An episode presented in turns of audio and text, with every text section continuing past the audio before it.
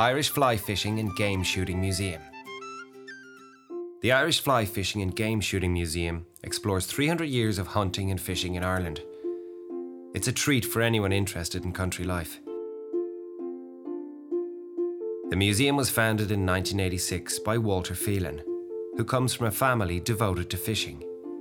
He has restored and adapted a traditional farmhouse to house a collection of vintage rods, reels, guns, tackle, tools, and specimens of birds and fish.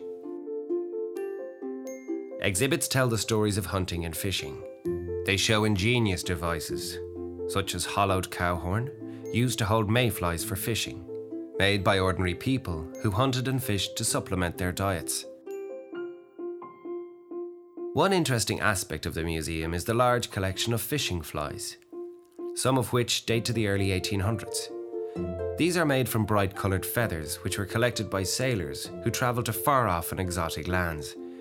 Fishermen found that salmon and other fish were much more likely to go for bait which is made from brightly coloured foreign feathers rather than dull Irish feathers.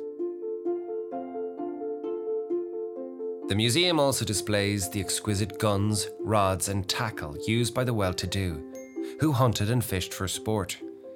An entire room is dedicated to Garnett's and Keegan's, an Irish firm that supplied fine fishing and hunting equipment worldwide. Perhaps the most gruesome artifacts are three pieces that were used to hunt people. These man traps were used on large estates in the late 1700s to dissuade poachers.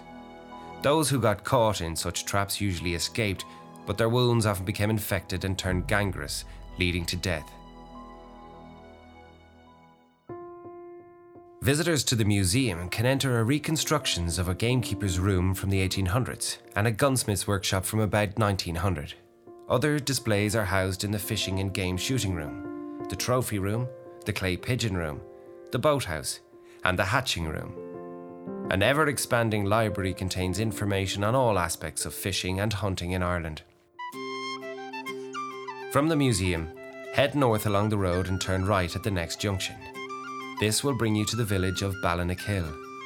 Turn left onto the main street of the village and continue for about 1.5 kilometres until you reach the gates of our next stop, Heywood Gardens on your right.